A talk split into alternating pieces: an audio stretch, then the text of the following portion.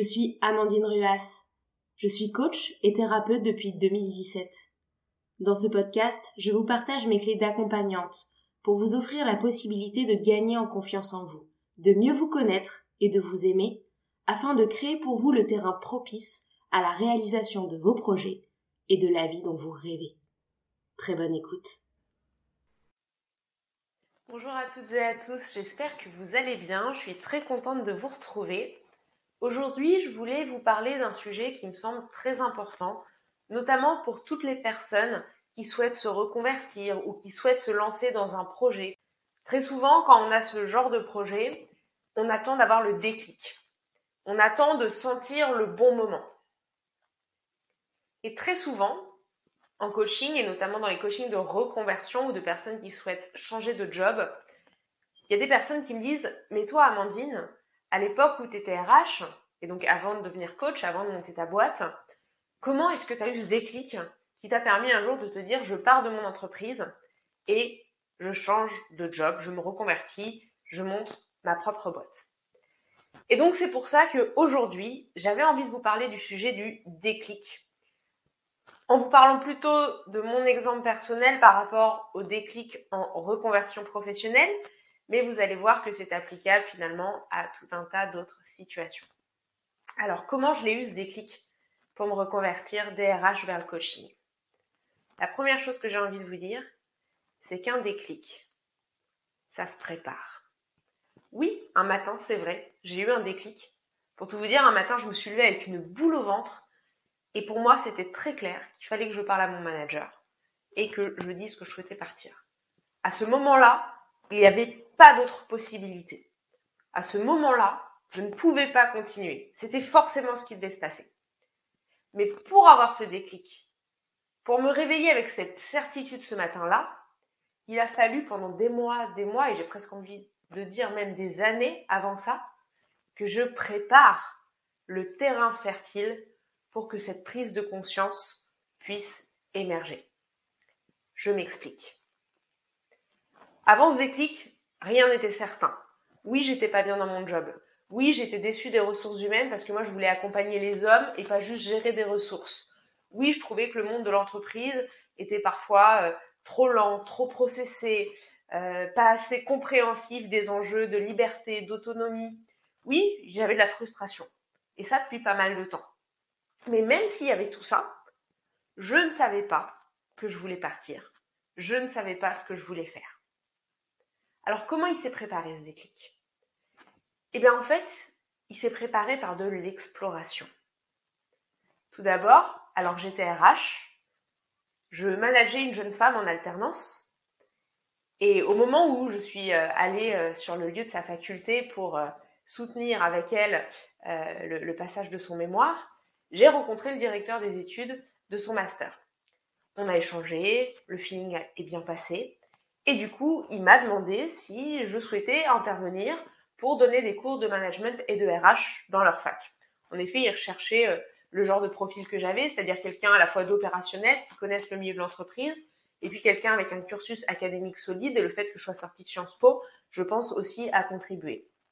Du coup, j'aurais pu me dire, oula, non, je suis pas capable, ça n'a rien à voir avec mon poste, j'arriverai pas à, conjuguer mon poste de RH et cette proposition. Non, non, non, non, très peu pour moi.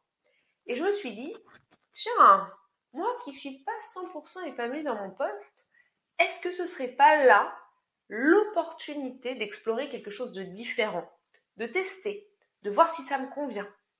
Et donc c'est là où je me suis dit, bah, pourquoi pas? Et j'ai dit, je vais réfléchir. J'en ai parlé à mon manager. On s'est mis d'accord sur le fait que je pose des jours pour pouvoir bah, aller enseigner euh, une demi-journée par semaine pendant un semestre. Et moi, ça me permettait d'explorer quelque chose de différent. Et puis, à côté de ça, moi qui adore écrire depuis que je suis toute petite, déjà à 9 ans, je me souviens, j'écrivais sur des post-it des histoires toutes courtes que je collais dans ma chambre. Puis après, j'ai continué pendant mon adolescence à écrire euh, des nouvelles euh, sur plein de choses.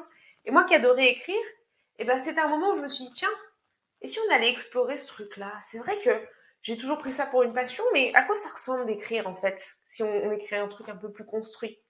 C'est là où J'ai commencé à jeter des idées sur le papier. Et puis finalement, euh, de week-end en week-end, à des moments où j'avais envie de prendre du temps pour moi, euh, j'ai laissé ma plume filer.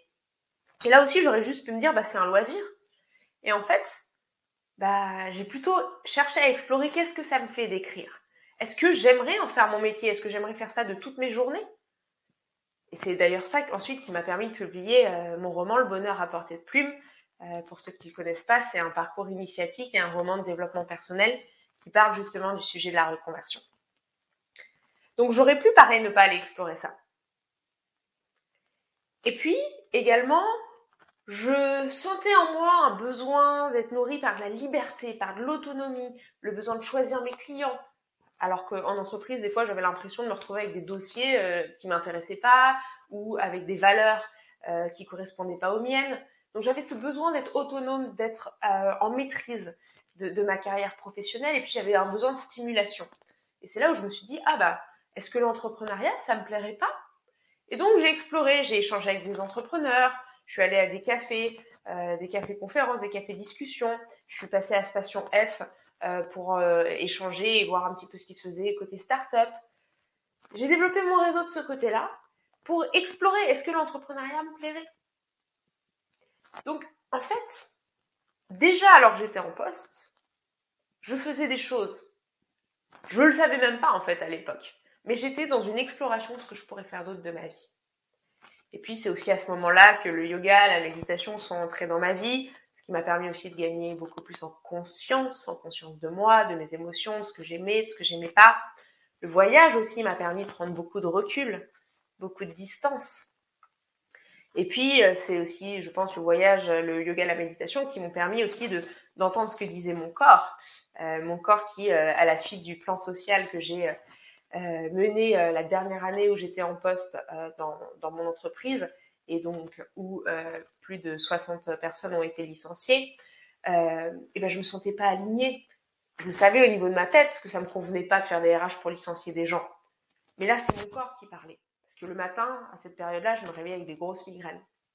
Donc, tout ça, l'exploration, l'écoute de moi, le test, le fait d'oser faire de nouvelles choses, c'est ça qui a permis le déclic ce matin de mai où je me suis réveillée en me disant Eh oui, je sais que je veux partir. J'ai exploré à côté, c'était tellement plus stimulant. Donc, mon point, c'est de vous dire un déclic, ça se prépare. Et ça se prépare par de l'exploration, du test et le fait d'oser sortir de sa zone de confort. C'est vrai que ce soit pour un projet de reconversion, pour un projet de déménagement, ça demande d'aller visiter plein d'appartements, ça demande de demander des avis à des personnes, ça demande de passer dans des agences immobilières. Euh, c'est vrai pour un projet de voyage, ça demande peut-être de rentrer en contact avec des personnes qui organisent. Pour n'importe quel projet, le fait d'aller explorer et tester permet ensuite le déclic. Cet effet waouh, cet effet ah oui, maintenant je sais ce que je veux. Ça, c'est la première chose que je voulais vous dire. Et la deuxième chose, c'est qu'un déclic, en plus de se préparer, une fois qu'on l'a eu, on prend soin de lui. On l'aide à évoluer. Si j'en reviens toujours à ma reconversion, une fois que j'ai eu des déclic, je veux partir, je veux tester quelque chose de différent et je peux faire plein d'autres choses, donc testons. Et eh ben, même une fois que j'ai fait ça, c'était pas terminé. J'ai continué à explorer, j'ai fait du tri dans mes pistes, j'ai continué à réseauter. J'ai compris que je pouvais monter mon entreprise parce qu'il y avait plein d'autres choses à écrire, enseigner que je pouvais faire à côté.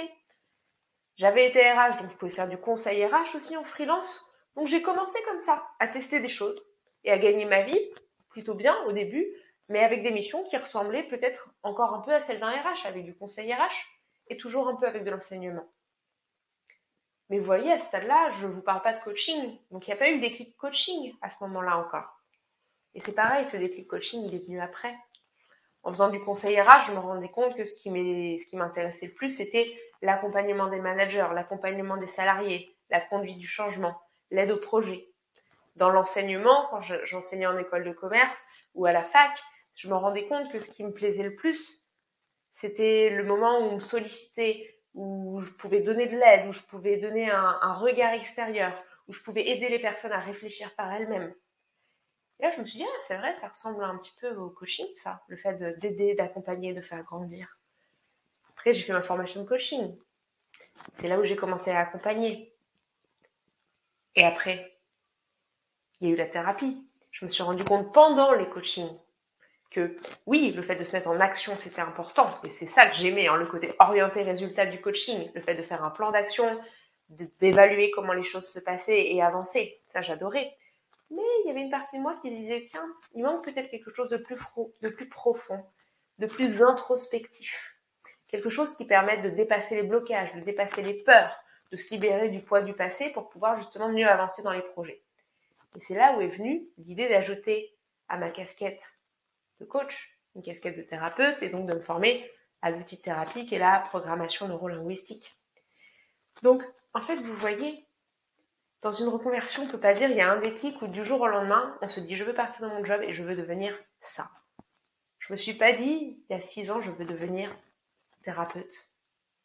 Mais je me suis dit que ça allait pas dans mon job, je me suis dit que je voulais tester d'autres choses, puis je me suis dit que je voulais partir, puis je me suis dit que je voulais me mettre à mon compte. Puis je me suis dit que je voulais devenir coach. Puis je me suis dit que je voulais être coach et thérapeute.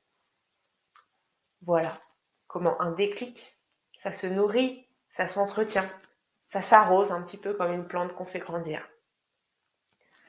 Alors, si vous voulez récolter votre déclic, et que ce déclic donne quelque chose de beau, de fleuri, de joyeux, déjà semer des graines, c'est la partie exploration pour que l'une d'elles croisse.